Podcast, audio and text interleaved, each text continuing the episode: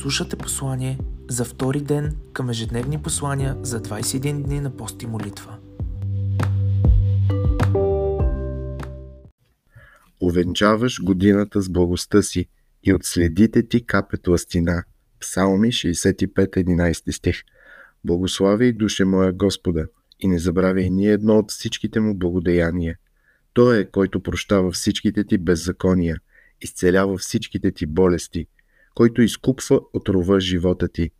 Венчавате с милосърдие и благи милости, който насища с блага душата ти, тъй, щото младостта ти се подновява като на орел.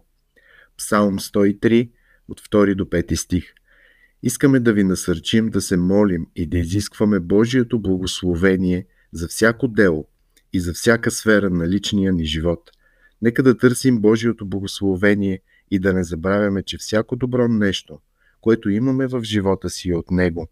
Във Второзаконие 8 глава 11 стих Моисей казва на народа Внимавай да не забравиш Господа Твоя Бог.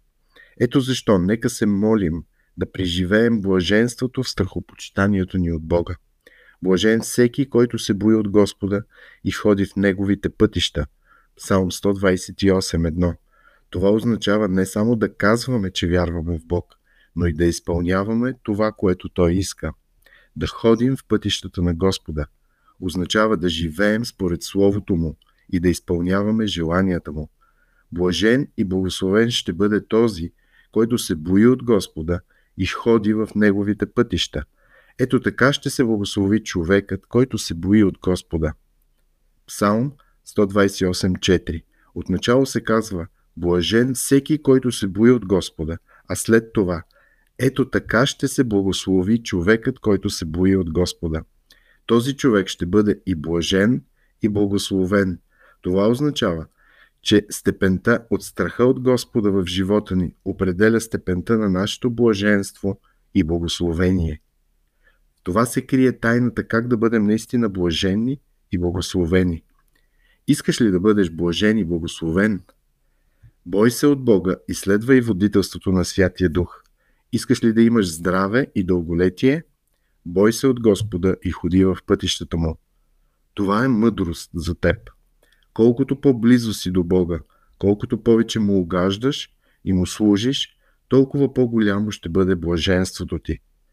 Нека така да ни благослови Бог през тази година, да се боим от Бога и да ходим в пътищата му. Моли се Бог да ти разкрива, да споделя сърцето си с теб, така че да знаеш какво обича, и какво мрази и да можеш да му угаждаш в любовта и приятелството си с него.